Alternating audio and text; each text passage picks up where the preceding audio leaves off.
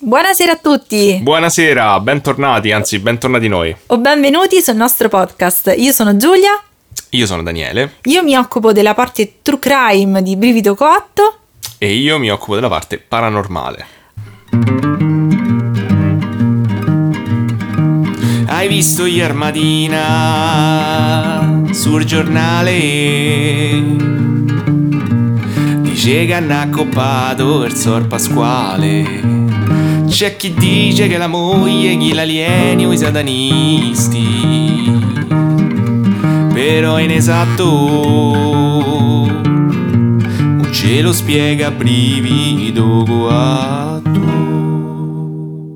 Oggi siete arrivati in casa nostra in una calma serata. Io sto cucinando la cena nel frattempo. Io non so voi, ma appena pranzo già penso cosa devo cucinare per cena. E stasera faremo ramen e ravioli giapponesi.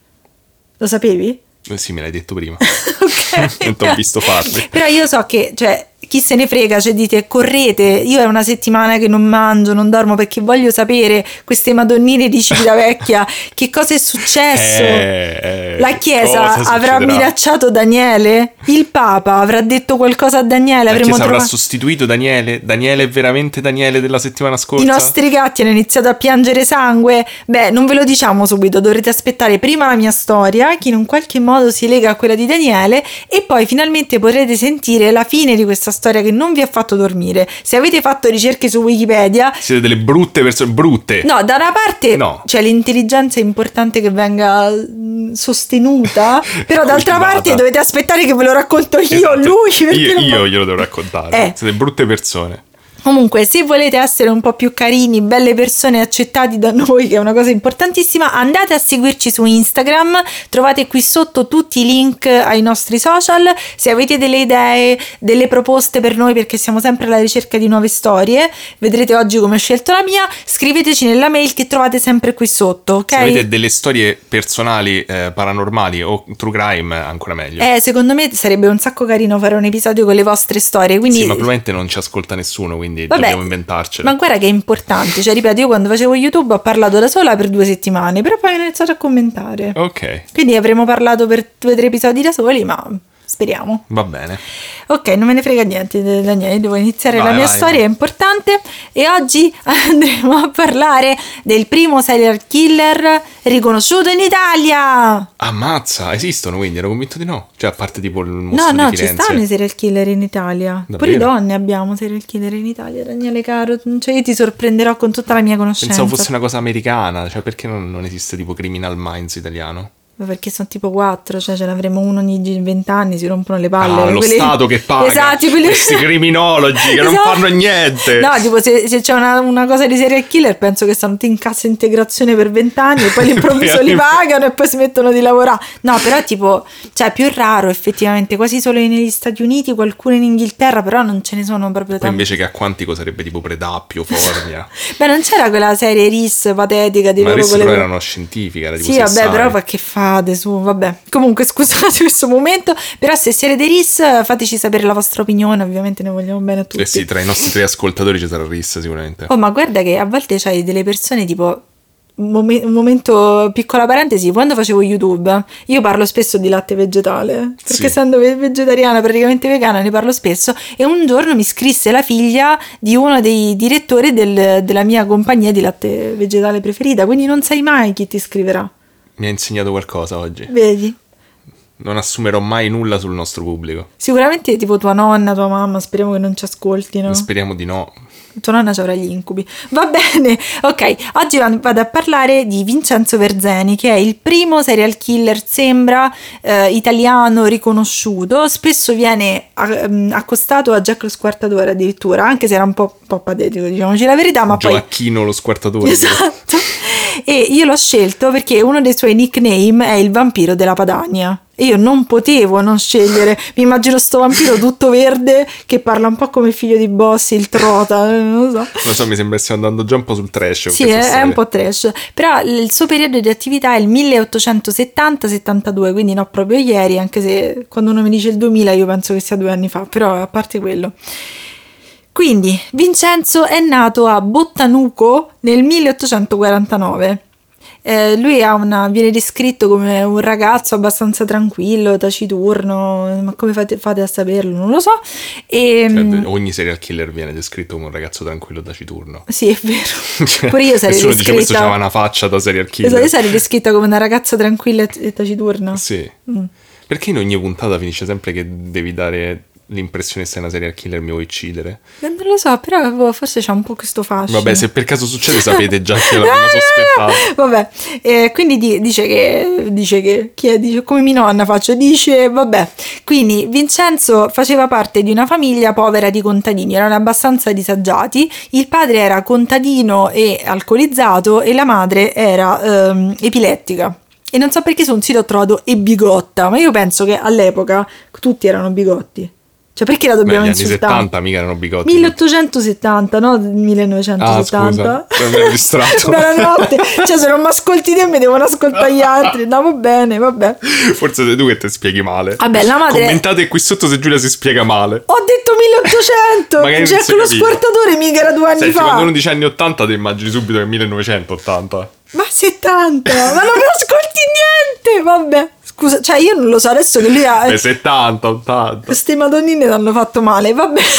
Quindi, vabbè, il padre era un contadino Eh. alcolizzato. Sì, e la madre era epilettica. È un po' bigotta, Un po' po' una scema, beh, non lo sappiamo perché sia stato detto, io non ci credo tanto, quindi vi dirà semplicemente che era epilettica. Come e fai le all'epoca... domande come a scuola. Sì, te le farò, guarda, stai attento.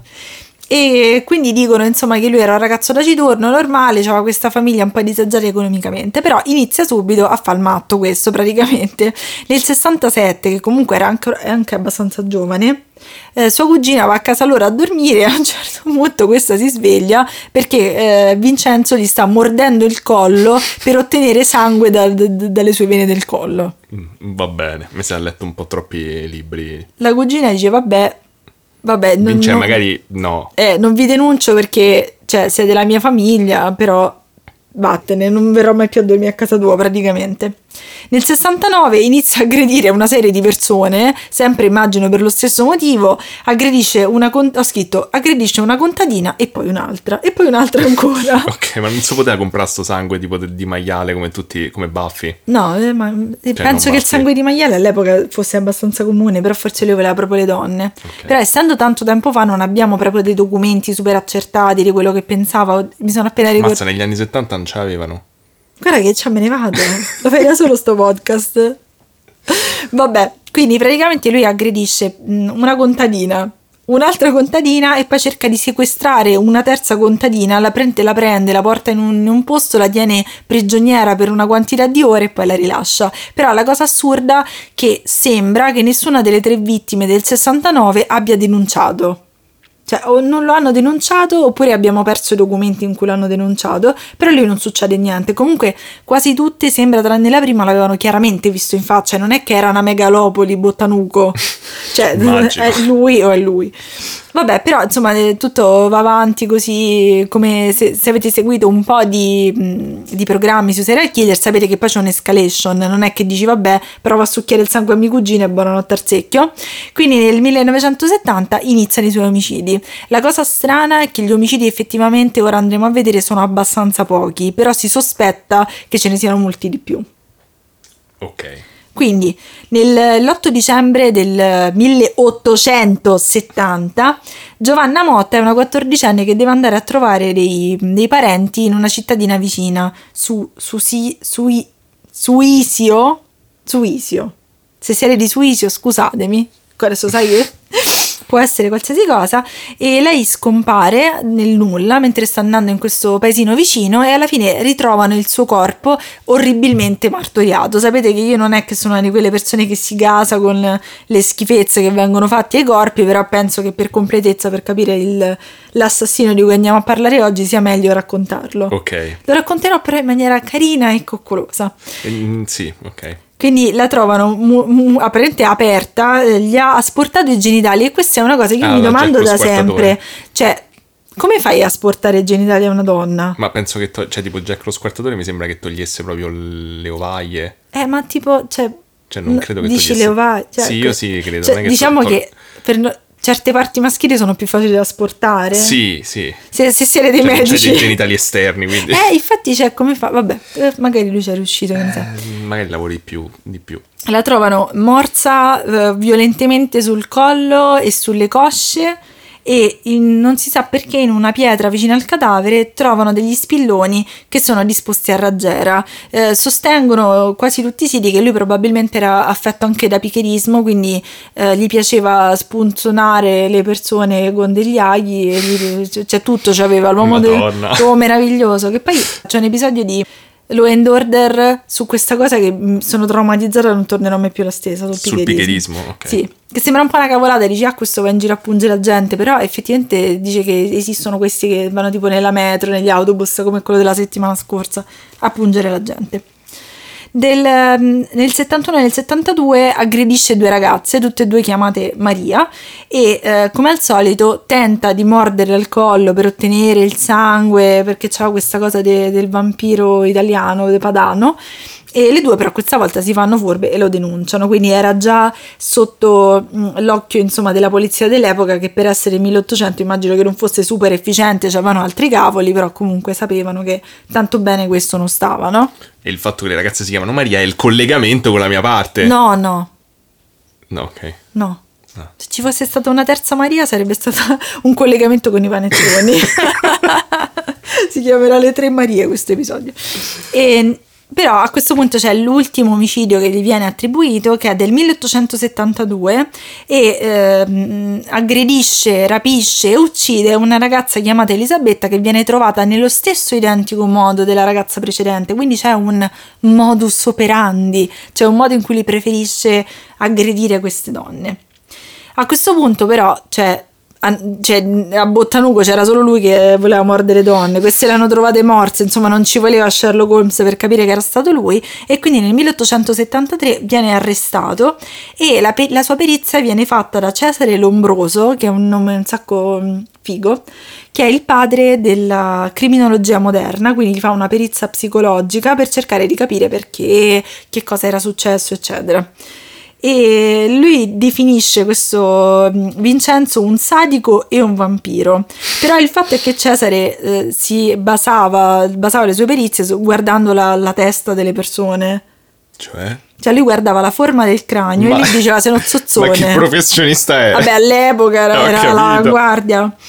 È come tipo quando non esistevano le impronte digitali in America che facevano un sacco di cose strane, tipo guardavano i capelli. Cioè... Ho capito, questa è neanche la fisionomica, cioè proprio la forma del cranio. Però guardate, cioè dice delle parole meravigliose sul suo cranio. Dice che dalla, dalla dalla conformazione del cranio si capisce che era affetto da tracce di cretinismo, era sicuramente necrofilo, anche se questa cosa effettivamente non è stata provata. Cioè i corpi non, non sembra che fossero stati violati in nessun modo. Quindi, però, se tu dici da- c'è una testa proprio da necrofilo. Madonna. Chi poi c'ha una testa con la forma strana. E poi infine dicono che eh, dice che sicuramente aveva la pellagra, che è una carenza di vitamine, io non lo sapevo, che porta alla demenza. Sì, è tipo lo scorbuto. Eh, una cosa del genere. Però appunto dato che c'era ha detto senti, vabbè, in- iniziamo a sparare sentenze anche sulla famiglia. Dal cranio c'è una famiglia. e dice che, dice che, certo, dal cranio tuo però, Esatto. no, dice che ana- ana- analizza il padre e dice che il padre, ah, grazie al cacchio, insomma, che lui era strano, perché il padre era ipocondriaco e poi che lo zio aveva un- un'iperemia cerebrale, quindi gli arrivava troppo sangue al cervello e quindi probabilmente c'entrava qualcosa o gli aveva ehm, contagiato in qualche modo qualche stranezza. Però mh, alla fine Lombroso dice che il ragazzo non ha agito eh, totalmente in sé quindi non era, in- era capace di intendere e di volere parzialmente, diciamo. Quindi in un certo senso non è che c'era tanto da fare, insomma, viene giudicato colpevole, però non viene condannato a morte perché c'era un giurato una delle persone insomma che l'ha condannato che non era totalmente sicuro che fosse stato lui ma che altro Ma doveva fare Cioè, Su che al- quanto? Su 20? ma che altro doveva fare cioè gli, gli, gli hai morsi e tutte le cose e poi oltretutto in quel E periodo lui ha anche detto sono stato io, magari. esatto Ma come? quindi che cosa fanno? A questo punto lo sbattono in un mati- manimo- in un manicomio criminale Pia Casa della Senaura, credo, a Milano, e però lui nel frattempo inizia a parlare, inizia a raccontare dei suoi omicidi. Quindi adesso vi leggerò quello che lui ha detto e mi domando ancora come questo... giu- cioè, no, ok, non volevo che fosse... ehm, condannato a morte perché io non so- sono assolutamente contro la pena di morte però pure il fatto di non essere sicuro che era stato lui che altro doveva fare metterci la firma Cioè, dici più che altro perché tutti gli altri venivano condannati a morte. Cioè, sì e venivano condannati cioè sembra sembra un trattamento stranamente. Cioè, ricordiamoci di che era una piccola cittadina, questo va dietro alle ragazze per morderla, le ragazze erano tutte morse, cioè non c'era tanto da... Comunque adesso vi leggerò che cosa lui ha detto. Io ho veramente ucciso quelle donne, ho tentato di strangolare quelle altre, perché provavo in quell'atto un immenso piacere. Le graffiature che si trovano sulle cosce non erano prodotte dalle unghie ma con i denti, perché io dopo, strozzata, la morsi e ne succhiai il sangue che era colato e ne godei moltissimo. un uomo innocente, un uomo innocente. Ho fatto. Sì, però non so sicuro che sei stato No, te. no, secondo me no. Però c'è anche una sorta di mistero intorno alla sua morte, perché eh, se leggete molte cronache dell'epoca, dicevano che nel 74 si era suicidato all'interno dell'ospedale psichiatrico e in realtà c'è stato, è stato girato un documentario, è stata fatta un'inchiesta per la televisione nel ehm, 2010 e in questo documentario è stato detto che lui semplicemente è stato, dopo questo tentativo di suicidio, è stato spostato in un carcere a Civitavecchia. Oh, ecco il collegamento. Boom, boom, boom. E mm, in realtà lui è stato, si sono trovati anche gli articoli di giornale dove, dove dicevano che effettivamente non è che la gente era super contenta a Civitavecchia che arrivasse questo vampiro eh, d- con tocchi di deficienza, Di cretinaggine. di cretinaggine e col padre ipocondriaco, Eh, però si sa che la sua morte è avvenuta nel il 31 gen- eh, dicembre del 1918, quindi neanche a Capodanno, per cause naturali. Aveva 69 anni e quindi questa è la storia del primo serial killer italiano. Bene, questa era la mia parte, spero di, mm, di essere stata all'altezza perché adesso introdurrò la star della giornata, la suspense che ci ha, eh, che ci ha ucciso tutti questi giorni, non, io non riuscivo a dormire, ovvero Daniele. Nell'episodio precedente di Brivido Coatto. E basta. Sì, cioè faceva e metteva la canzone di Profondo Rosso. Come faceva? C'erano mazzi di fiori in questa storia sicuramente. Gli dice papà, papà, la Madonnina piange, piange. Gli ho dato uno schiaffone. Poi mi ha dato uno sculaccione sul sedere. Già la situazione non è chiara. E questa Madonnina aveva qualcosa di strano. Effettivamente aveva del sangue sul, sul volto. Che sta a fare tutta sta gente sotto casa mia.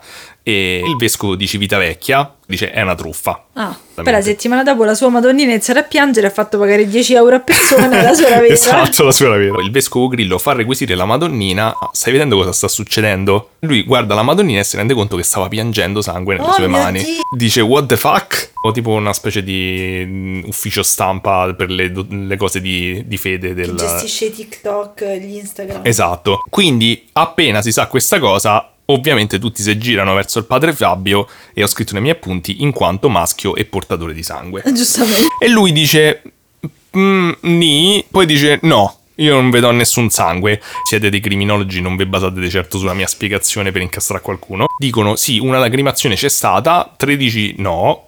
Secondo lui non è vero perché Dio o Gesù non si manifestano in modi così macabri. Comunque, problemi della Chiesa, non è un problema nostro. 2011 proprio, con la beatificazione di Giovanni Paolo II, Grillo, il famoso vescovo di Sì. Civitavecchia, decide che fino ade- adesso che c'era stata la beatificazione era il segnale per rompere il silenzio su un segreto. Ah.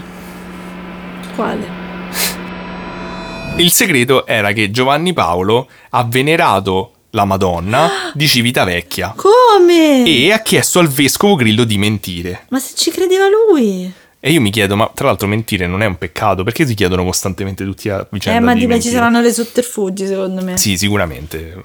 Però eh, sicuramente non è così semplice. Se incroci le dita mentre menti non, non vale. Però Giovanni Paolo che cosa ha fatto? Forse ha chiamato il vescovo Grillo vicino alla sua morte, credo. Forse aveva proprio fisicamente la statuina della Madonna lì, non ho capito. Comunque... Vabbè, si è- può essere che ha pregato, forse... No, credo proprio che abbia preso la statuina e abbia- l'abbia venerata, cioè Ah, abbia pregato eh, alla, alla statuina del- di Civitavecchia. E però poi ha chiesto appunto a Grillo, secondo tutta questa storia poi racconta Grillo, Di non dirlo. di non dire nulla e di, che poteva dirlo solamente in un momento preciso che eh, ci sarebbe stato un segnale e lui avrebbe colto che era il momento. Ok. E secondo Grillo è stata la beatificazione di Giovanni Paolo II nel 2011 e quindi appunto ha voluto dire questa cosa. E la Chiesa comunque non si pronuncia in merito, da quello che ho capito, non smentisce né conferma mh, questa storia. La cosa comincia a essere un po' strana. Eh Tu- sì. Tutti dicono ma perché la Chiesa però non si pronuncia su sta cosa? E alcuni ipotizzano, hanno una teoria, secondo me un po' tirata, però non conosco bene le dinamiche interne della Chiesa cattolica. E la teoria, anche qui, un po' mi ha sconvolto, cioè il fatto che la statuina è stata comprata a Meggiugorie, Ah, ok? sì. La smetti di sbirciare i miei appunti? No, eh, io guardo di là, non so dove guardare, guardo il soffitto. Basta che non leggi. Meggiugori non ne so tanto, cioè so import- cioè, La, la Madonna è stata comp- eh, comprata a Meggiugorie Eh. dal famoso eh, prete parroco di cui abbiamo parlato prima. e chi gliel'ha regalata a loro? che gliel'ha regalata a loro. Ma qual è il problema? Che Meggiugorie, nonostante sia uno- un famosissimo sito, Luogo di culto. luo- luogo di culto, perché luogo di apparizioni mariane famosissime, Sì. non è mai stato riconosciuto dalla Chiesa. Non lo sapevo. Neanch'io me lo immaginavo. Ma era la bambina Bernadette, quella con le capre? Mm, sono tante bambine con le capre, non, ah, ne, non ne so molto di... Sì. Non erano quelle sue capre, vabbè. Non credo, non credo. Comunque, eh, invece, non è mai stato riconosciuto e quindi pensano che potrebbe essere un problema perché se la statuina... Ah, su- Esatto, che... Devono riconoscere pure Meggiugori. A quel punto in qualche modo ci sarebbe un collegamento, dovrebbero riconoscere anche Meggiugorie e sarebbe un problema. Questa è una delle teorie. Mm. E, tra l'altro la statuina gliel'hanno tolta poi, appunto perché l'ha Eh, presa da infatti. Grillo, e, però gliel'hanno, rega- gliel'hanno regalata un'altra per, Ok. eh, diciamo, per risarcirli del danno e quest'altra Perché statuina... C'è un po' schifo, magari sta storta. No, era uguale perché veniva sempre da Meggiugorie, Ah, però la chiesa gliel'ha regalata. E allora scusa, ma se gliel'hanno comprata pure loro a Meggiugori vuol dire che... Non lo so. Non lo so, è strana questa storia. Ma quindi che succede? È finita qui? No, No, perché? perché? Perché Piange pure la seconda. Pure la seconda. E allora so, no, dai, cioè, ma io non avrei mai... Cioè, non lo so. Però sta botta non piange sangue.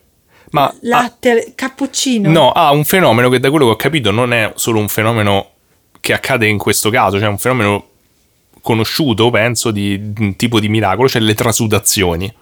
Cioè questa statuina trasuda, piange una sorta di liquido profumato, una sorta di, di Senti, essenza io pure, profumata. cioè, le mie, le mie Sailor Moon di quando ero alle, alle medie trasudano olio pure. Sì, ma quello perché erano plastiche cinesi cancerogene. Tossiche, sì. Quindi dei profumi. Però è vero, io ho sempre sentito il fatto che molti miracoli della Madonna eh, c'era questa cosa che c'era un profumo particolare di fiori. Esatto, esatto. E tra l'altro si vedono un sacco di riprese più o meno credibili anche di televisioni italiane che vanno lì e effettivamente si vede questa madonnina che trasuda, tipo dagli occhi gli scende sta lacrima di, di dagli una occhi? cosa non meno specificata. E in particolare queste trasudazioni pare che interessano anche la zona circostante al- all'altarino insomma Ah. alla- de- della Madonna e, e quindi anche di, ad esempio tutte le foglie e le piante che stanno intorno trasudano questa sorta di liquido Forse glielo spruzzavano. Non lo sappiamo. Eh, no- controverso appunto non si sa. Controverso, controverso sicuramente. ma poi la cosa interessante è che non è finita qua però Ancora, madonna! non è ancora finita Ci ha poi- proprio rovinato il weekend. non è finita perché perché la famiglia Gregori sostiene di aver fatto esperienza fino al giorno d'oggi di 90 apparizioni della Madonna a che- casa loro. Ma, ma scusate, cioè, allora, quando c'è l'hotel maledetto costruito sul cimitero indiano, no? Cioè, loro magari erano tipo su. Cioè, Civitavecchia magari c'è il luogo più santo del mondo, perché 90 volte la vedi. Non si sa, in particolare la Però- bambina. Però, erano ossessionati dal contare, tipo 13 pianti, 90 volte. Eh, però questo è tipico anche un po' del- della religione Della cattolica. numerologia. Sì, la- che comunque è meno presente per dite ad esempio del- della, relizio- della religione ebraica, Mm. La tradizione cabalistica, eccetera. Però ci sta, no? Il tipo che ne so, le 15, appunto, eh, il Mm, rosario hai pure per dite, no? Pure le quante Ave Maria deve dire. Hai cioè- ragione, hai ragione. Mm, Comunque la numerologia un po' c'è. In questo caso la cosa strana è che la testimone della maggior parte delle apparizioni mariane è questa bambina, Ok. Jessica, appunto, la, la prima che ha, ha visto il fenomeno. Certo. Però eh, non è l'unica, alcune di queste apparizioni sono state fatte a tutta la famiglia, Ok. altre ad esempio alla figlia e al padre. In un'occasione il padre racconta che stava riparando tipo il tetto di casa e aveva un- era un periodo in cui aveva un momento di, di incertezza, eh, diciamo, sì, aveva questo momento di dubbio perché pensava che forse effettivamente era stata una cosa demoniaca oppure che forse si erano sbagliati, che erano stati truffati. Ok. E, e fondamentalmente Jessica corre dal padre e dice papà c'è la Madonna che ti vuole parlare. Fatto papà. esatto, fondamentalmente così. E, il- e- e Fabio dice che ovviamente si paralizza, Dice- e dice mo come faccio, cioè magari sto pure vestito male e devo andare a parlare con la Madonna. Vabbè, ma non fa caso a queste cose. Eh lo so, però tu ma- che fai non formalizzi te un po', io un po' ci Vabbè, penserei, sì, dico ma magari sto vestito da vestito da lavoro, mo vado a parlare con la Madonna. Magari c'è una maglietta di un gruppo metal, capito? ne dubito. E, e quindi invece dice che scende e, e vede da lontano questa luce assurda, questa specie di, di portale dimensionale. Mm. oh. Da cui esce effettivamente la Madonna che lo bacia sulla fronte. Lui dice di aver sentito proprio il bacio, cioè la sensazione fisica del bacio. E lei che gli dice: Questo è il mio dono per te, adesso credi. Ah, comodo, cioè, eh, comodo. Sì, infatti, secondo me con tutta la storia di Tommaso, il dito nella piaga, non Eh. credo se non vedo, mi sembra un po' contraddittoria, però, Però vabbè, sta, magari che ne sappiamo. Cioè, eh, ripeto, non, non- non ci esprimiamo perché non non lo puoi sapere. No, infatti non si può sapere. E mm, la cosa, eh, eh, altra cosa interessante è che la Chiesa, nonostante ancora non si sia mai pronunciata su tutta questa storia di Civitavecchia, esatto. eh, dice ok, però non dite niente a nessuno su che cosa vi dice la Madonna. Se no, altri impone- dieci anni senza esatto, gli impone un voto, gli impone un voto di segretezza Ah, sul, eh, sul il contenuto delle- dei messaggi della Madonna e delle apparizioni. adesso? Che cosa? No, lo sappiamo? Ah, noi lo sappiamo che ci sono, non le sappiamo. Ah, non sappiamo il contenuto. No, noi sappiamo Ok. che ci sono state e anche la Madonna stessa pare abbia chie- chiesto eh, di mantenere il segreto su alcune di queste cose, tanto che Jessica dice sì, mm, non posso parlarne, cioè me l'hanno Ok. detto, però io non posso dire a nessuno che cosa mi ha detto. E, ma la cosa non è finita qui, perché poi eh, in mezzo a queste apparizioni mariane a Jessica diagnosticano un tumore, E che cazzo? alla madre diagnosticano un tumore. E che cazzo, due? Esatto, ma la Madonna gli dice non vi preoccupate. Ah, Anzi- però tanto loro hanno il filo diretto. Esatto, la Madonna stessa dice a Jessica guarda che te c'è un tumore. Ah, e lei fa, porca miseria. E lei dice what? E, lei- e la Madonna dice sì, ma non ti preoccupare. Eh, Mo, normale. tanto vai dal medico domani e te fai fa... Però vedi che brava, cioè invece di dire che curati da sola ci vai dal medico. Esatto, e qui arriviamo però alla parte un po' blasphemous. Cioè, Cioè? gli dice questo tumore fondamentalmente te l'ho dato io Ma no, perché? perché tu lo devi offrire A chi? a tutti i tuoi amici che non sono più Ma credenti. faglielo mangiare. no, lo devi offrire a Dio, cioè la da quello che ho capito la sofferenza del, del, Ma del tuo tumore in qualche modo, la sofferenza della tua esperienza, la devi offrire a Dio per redimere i tuoi compagni che sono dei drogati maledetti. Ma scusa, ma, ma daglielo a loro, ma perché me lo devi dare a me per darglielo a loro? Perché in effetti è questo, cioè questa è parte del, del messaggio cristiano, la croce, no? Cioè nel senso ah, tu, ok. cioè tu il sacrificio per redimere gli altri. Ok. Amici cristiani, per voi ha senso? esatto. E quindi eh, effettivamente lei eh, va dal medico, gli diagnosticano davvero questo Ma tumore. E, però la operano, operano anche la madre, tutto a posto, e lei dice che i suoi amici drogati, n- non ben precisati, Drogati. amici drogati, Amici drogati. Esatto. Sul cellulare c'ho scritto amici, amici drogati. drogati. Se fate parte degli amici drogati di Jessica, fatecelo sapere se poi è vera questa storia. E a quanto pare lei dice che gli amici drogati poi effettivamente sono tornati sulla retta via e adesso adorano Ma pensa a Gesù. sti maledetti se poi tornavano a drogarsi, cioè li, li Sì, infatti si sono preso un tumore, Eh. porca miseria. Ma comunque, che succede qua? Eh, Allora, abbiamo detto fino adesso che quindi la Chiesa ha imposto il segreto su queste apparizioni. Sì. Anche se ha detto, boh, secondo me non so vere, noi non ci pronunciamo su Sì. se siano vere oppure no. E c'è un altro esempio nella storia della religione cattolica. dimmi Daniele, qual è questo esempio? Esatto, c'è un altro esempio simile. Sì, ci sta Giulia. Evviva che è quello Daniele! di l'altra appa- l'apparizione per eccellenza Quella mariana che ti ho detto io. Fatima. Ah, sì, sì. L'apparizione della Madonna Ma di non Fatima. è ufficiale. L'apparizione della Madonna di Fatima è ufficiale. Ok, però è... Eh, però Non ti ricordi come funziona? L'hai No. sentito mille volte. I segreti di Fatima. Cosa sono i segreti di Fatima? Quello che hanno detto i pastori. Come è andata l'apparizione di Fatima? Come funziona? Diccelo, Daniele. Allora, Fatima. Fatima è una città eh, portoghese dove Eh. nel 1917 praticamente tre pastorelli, Ah, forse quelli che dicevi tu. Wikipedia, l'avevo letto su Wikipedia. Perché avevi letto su Wikipedia? Perché ero curiosa. Mm, vabbè, poi non ti ricordi niente però. No, poi no. Cosa tu ti ricordi tutto ciò che cerchi su Wikipedia? Certo. Ti posso dire tutto sui parrocchetti se vuoi. Perché poi questi parrocchetti. Sentite il primo episodio. se volete sapere cose sui parrocchetti sentite il primo episodio. Ecco. Madonna che bravi a creare suspense. Esatto, a creare continuity all'interno dei nostri Wow. episodi. Ok. Allora, nel 1917 a Fatima, in Portogallo, questi tre pastorelli vedono scendere dal cielo una nube. Eh. Quando? Il 13 maggio del 1917. E questa nube si dirada appena arriva per terra e a- all'interno di questa nube ci sta una donna. Una Eh. donna vestita di bianco e con un rosario in mano. Ok. Che è eh, la La Madonna, Madonna. ovviamente. E questa donna gli dà appuntamento il 13 di ogni mese, da maggio fino ad ottobre. Ah, ok, ok, sapevo questa cosa. Ok, sì, finge, finge. Sì, sì.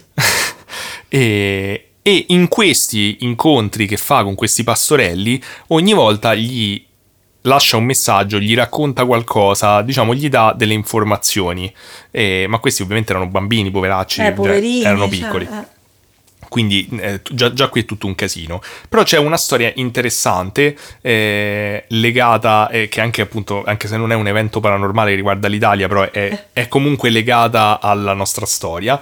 Ed è il fatto che la Madonna gli dice che il 13 eh, ottobre eh, gli darà un segno, un miracolo forte Sì. del, eh, per, per dimostrargli che le cose che sta dicendo sono vere.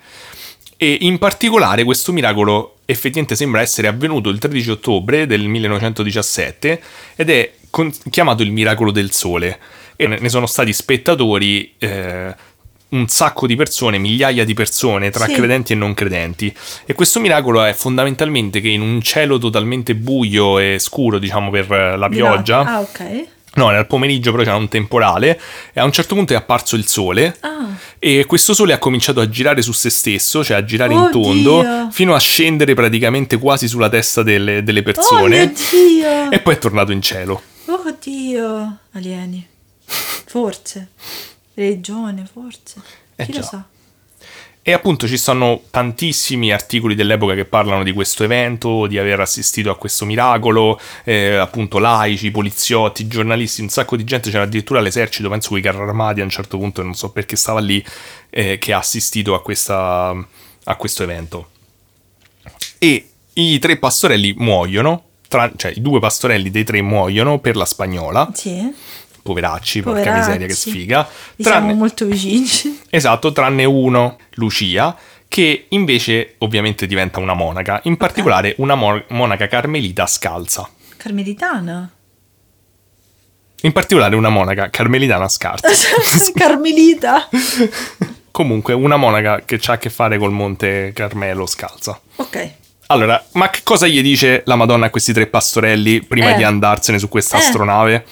Gli dice fondamentalmente un sacco di roba complicata. Eh, il messaggio si, diciamo, si districa tra vari temi, tra cui prima, prima gli viene fatta una sorta di introduzione, un tutorial prima di vedere la Madonna, il 16, quindi prima, eh, scusate, no, tipo il 12, no, credo Non è il il, 16. scusa, non è il 13 ogni, ogni Sì, mese. no, però c'era un evento extra tipo dove un Ah, ok. angelo compare e gli dice guardate che vi spiego come si prega prima Ah, vabbè, e vi spiego come si prende l'Eucarestia per bene. Ok. Quindi appunto prima di, di incontrare il, il pezzo grosso vi faccio un tutorial. Certo, certo, mi sembra giusto.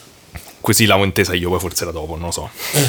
Comunque poi c'è un... eh, viene messo un forte accento sul rosario, sul fatto di fare il rosario tutti i giorni e soprattutto questo concetto che viene ripetuto un sacco dalla Madonna di Fatima del, di- della devozione al cuore immacolato di Maria, che è l'unica cosa che può salvare il mondo. Ok. E, e in più, mentre avviene il famoso miracolo del sole, gli dona uno scapolare che è fondamentalmente il- la parte sopra del vestito dei frati e credo anche dei preti, cioè quello che copre le spalle, Ah, poi c'è ok, la stuola ok. al centro e dietro, e per rimarcare l'importanza dello scapolare e del rosario all'interno della fede cattolica e del potere simbolico e spirituale che hanno. E poi c'è il famoso segreto che secondo Suor Lucia eh, è un segreto solo, Sì. che però è conosciuto generalmente come i tre segreti di Fatima. Ah, ok. Perché? Perché è diviso in tre parti, ma eh, secondo lei appunto era un unico messaggio. È stato diviso in tre parti e non poteva, e su questo la Chiesa ha messo il segreto. Per questo Ok. viene chiamato appunto, vengono chiamati i tre segreti di Fatima. In particolare, mh, la Madonna stessa sembra avesse eh, espresso eh, la volontà di mantenere queste informazioni riservate, almeno fino a un certo punto. Eh, a un certo punto, nel, eh, nel 1942, Pio IX decide di rivelare solo due parti Ah, di questo segreto. Queste due parti erano divise in una apparizione, Sì. ok, una, una visione che la Madonna ha dato ai, ai pastorelli e una spiegazione della visione. E questa, questa visione era, secondo i pastorelli, la visione dell'inferno. Cioè, Ah. proprio palesemente, li ha portati giù all'inferno.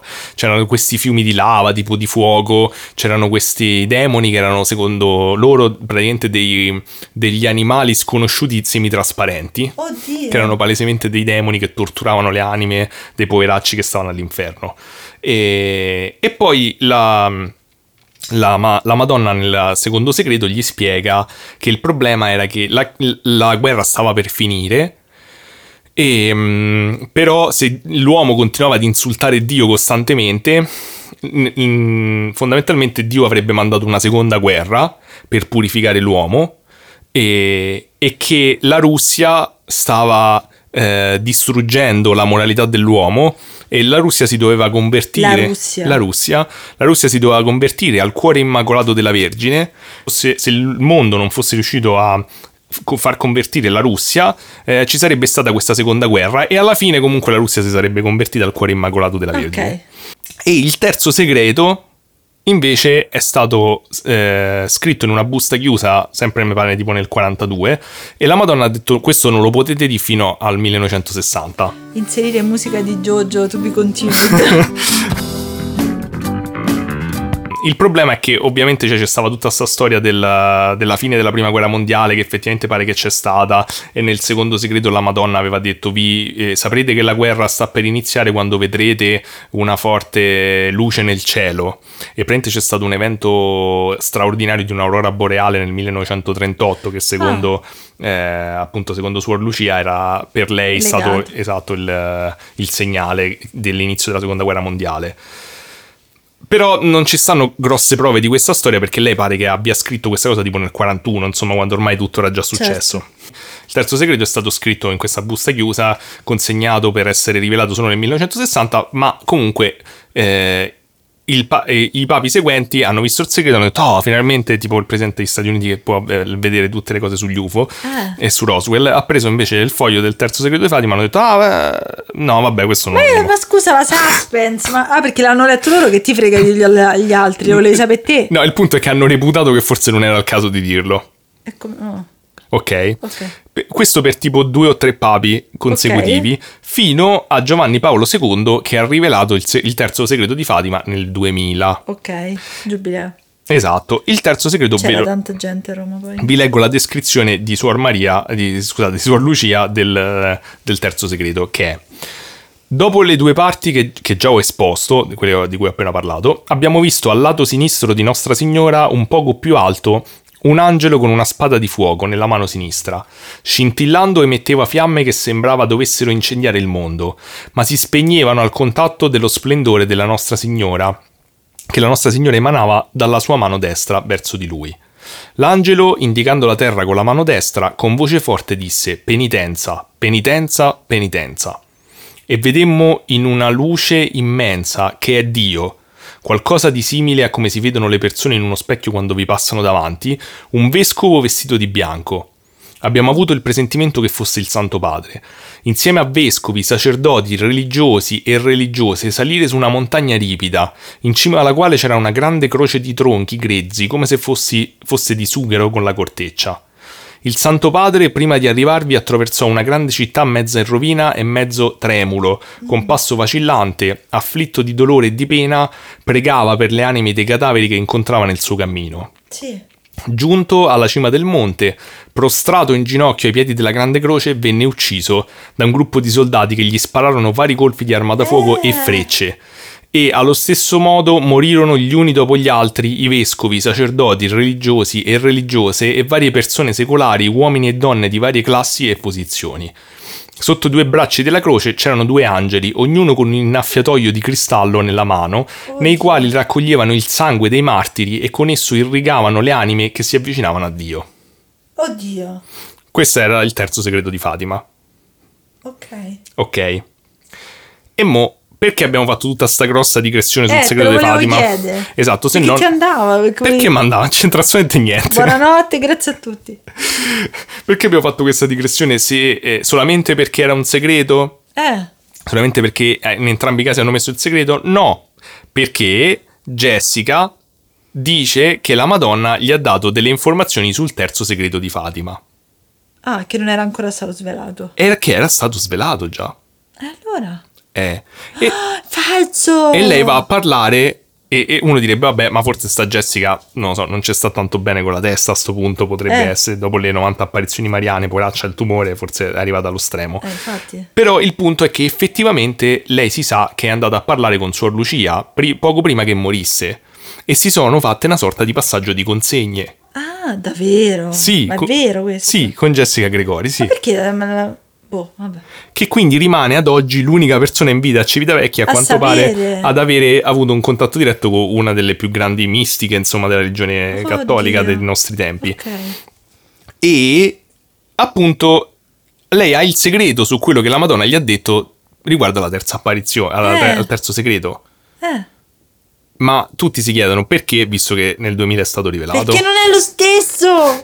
Perché ci sono delle teorie a riguardo che dicono: ma com'è possibile? Cioè, o meglio, non è un po' strano che c'è stato il primo segreto che era una visione, il secondo segreto che era la spiegazione della visione, il terzo segreto che era una visione e basta. Ah, c'è un quarto segreto. Quindi c'è una, una teoria che dice c'è un quarto segreto in realtà che è la spiegazione della visione del terzo che Ah. per qualche motivo non è mai stata rivelata perché c'erano delle pressioni eh, anche da parte della, della comunità cattolica nel voler sapere qual era sto terzo segreto. Forse Eh. Giovanni Paolo ne ha, ne ha tirato fuori una versione editata, una versione non Potrebbe completa essere, nel potrebbe 2000 essere. perché c'è qualche cosa di più complicato che ancora oggi non si può dire. Eh. E a quanto pare appunto a Civitavecchia ormai c'è l'unica persona che sa qual è questo sto segreto. Madonna, io avrei portata fuori, l'avrei fatta ubriacare, me lo sarei fatto di. E quindi la storia finalmente è finita? No. Io ho quasi finito la voce, abbiamo No. finito questa storia? No, No, dovete non stare è ancora finita. qua. Non è finita per colpa di Avete Giulia, pulito- è colpa di Giulia. Avete pulito il bagno mentre ci ascoltavate, avete pulito la casa, avete pulito sotto gli armadi, sotto i divani. Esatto. Continuate. Dato con gli appunti davanti non so neanche a quanto siamo arrivati, ma saranno tipo tre ore e mezza. Volete pranzare? No. Non potete pranzare. Volete cenare? No. C'è un colpo di scena, perché ai giorni nostri, nel febbraio del 2020, Eh. a porta a porta compare il signor Ivano Alfano. Ma chi è? E il signor Ivano Alfano cosa dice? Dice: Scusate, io volevo dire una cosa. Comunque Eh. sono stato io a mettere il sangue sugli occhi della Ma Madonnina. come?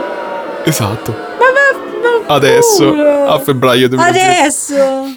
E come ha fatto? Fondamentalmente lui ha detto: Io stavo fuori in Eh. moto Eh. e mi si è rotta la marmitta, tipo. Mi si è rotto il freno.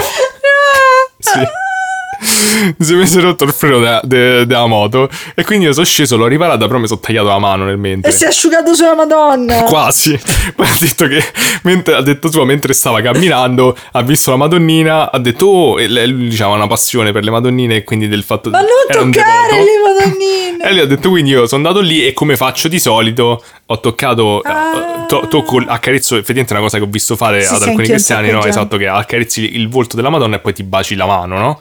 Solo che nel fare questa cosa non si era reso conto che sanguinava e quindi gli ha sporcato Ma come c'è entrato? la faccia. Cioè, E eh, quindi lui ha eh, detto ma- che ha provato, ha detto porca miseria che ho fatto, ha detto ops, quindi ha provato a cancellare. Ma lo possono provare se è stato lui. Aspetta, ha, ha detto, Eh. eh, quindi provo a toglierlo sto sangue, però ha imbrattato pure l'altra parte. Buonanotte. E quindi ha detto, praticamente si è guardato intorno e ha detto, beh io me do.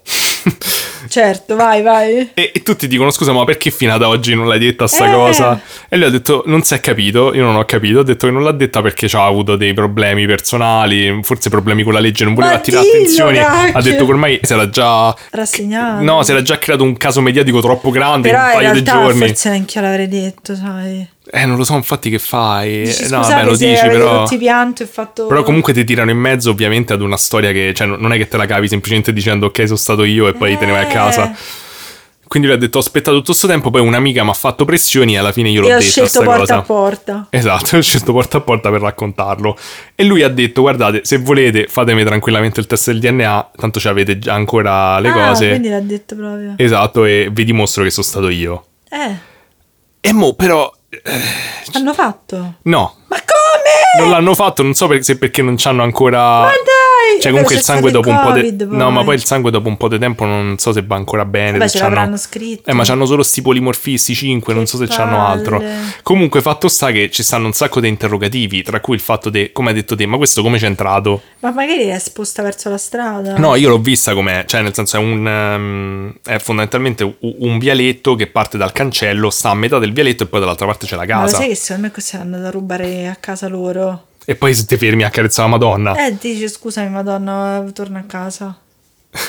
Non lo so. No, non lo so. sta- Guarda che sarebbe bellissimo che tocca Eh, io ho pensato magari questi lasciavano il cancello aperto, lui ha pensato che non era un'abitazione privata. Ah, può essere perché era tutto sto bel giardino con la madonna. Però sembra che nessuno per ora gliel'abbia chiesto. Io non- questa Ma informazione l'ho trovata all'ultimo. di Porta a Porta? No, perché l'ho trovata all'ultimo e non ho approfondito pure questo. Anche perché la gente adesso vorrà veramente mangiare e andare a No, dormire. raga, no, non potete. Anche perché i podcast sono costretti a sentirseli tutti in una botta, non possono No, spezzare. io faccio gli episodi. Ero, ero- ero sarcastico. Ah. Quindi tutto questo clamore per nulla. Proprio nel- a febbraio, quando ormai tutti si erano convinti, forse la Eh. Chiesa diceva vabbè famo il miracolo, arriva questo e dice no, però sono stato io, mi sono sbagliato. E tra l'altro sarebbe compatibile col fatto che le indagini della, della procura hanno detto che il gocciolamento era dalla, diciamo, dallo zigomo e non dall'occhio, quindi come se l'avesse toccata, Ah. perché non è che ti metti a toccare l'occhio. Io mi ricordo che. Però oh, E in più dice che era stata una sola, c'era stata una sola lacrimazione. Eh. E tutte le altre non tu- erano vere. Scusa, tu le foto le hai viste? Perché io le ho Sì. viste quando eravamo piccoli, delle, proprio delle lacrime. Sì. Ed è- non, è- non sembravano lacrime. Sì, il punto è che è pieno di foto false. Eh, perché all'epoca mi ricordo che poi iniziarono a piangere madonnine a Sì, ma era, casa. era tutto falso. Però c'era- c'erano queste foto effettivamente dove vedevi il, la- il volto un po' sporco di sangue. Però Eh, anche Fabio era. stesso aveva detto di averla toccata poi, no? Eh. Cioè, non è che l'hanno fotografata Oddio, prima. Scusami se ti ho rovinato il weekend. ragazzi. Quindi non sappiamo nulla. Però la cosa interessante. Quindi avete sentito tutto ciò per niente. Sì, è un po' come nel caso di Giulia alla fine. Oh, ma perché ti provoca? Vabbè. Però la, la cosa interessante su cui ho riflettuto molto mentre analizzavo questo, questo avvenimento un po' strano, diciamo, chiamiamolo paranormale, un po' è stato comunque sia riflettere sulla religione cattolica in generale, appunto su tutto questo immaginario legato, cioè su questo potere spirituale delle immagini, come la consacrazione al cuore immacolato di Maria, cioè il concetto che la, una- la preghiera, la devozione ad un'immagine, ad una sequenza di parole possa in qualche modo redimere il mondo. Cioè, è un qualcosa di, di molto particolare. Sì, è vero. Cioè, non è che il cuore eh, immacolato di Maria è una cosa concreta, è un concetto. E, e i concetti cristiani sono tutti, cioè seguono tutti effettivamente un certo tipo di immaginario, di mh, anche retorica, se vogliamo, cioè mh, un certo modo di esprimere il, il Sì, concetto sì, sacro. vero.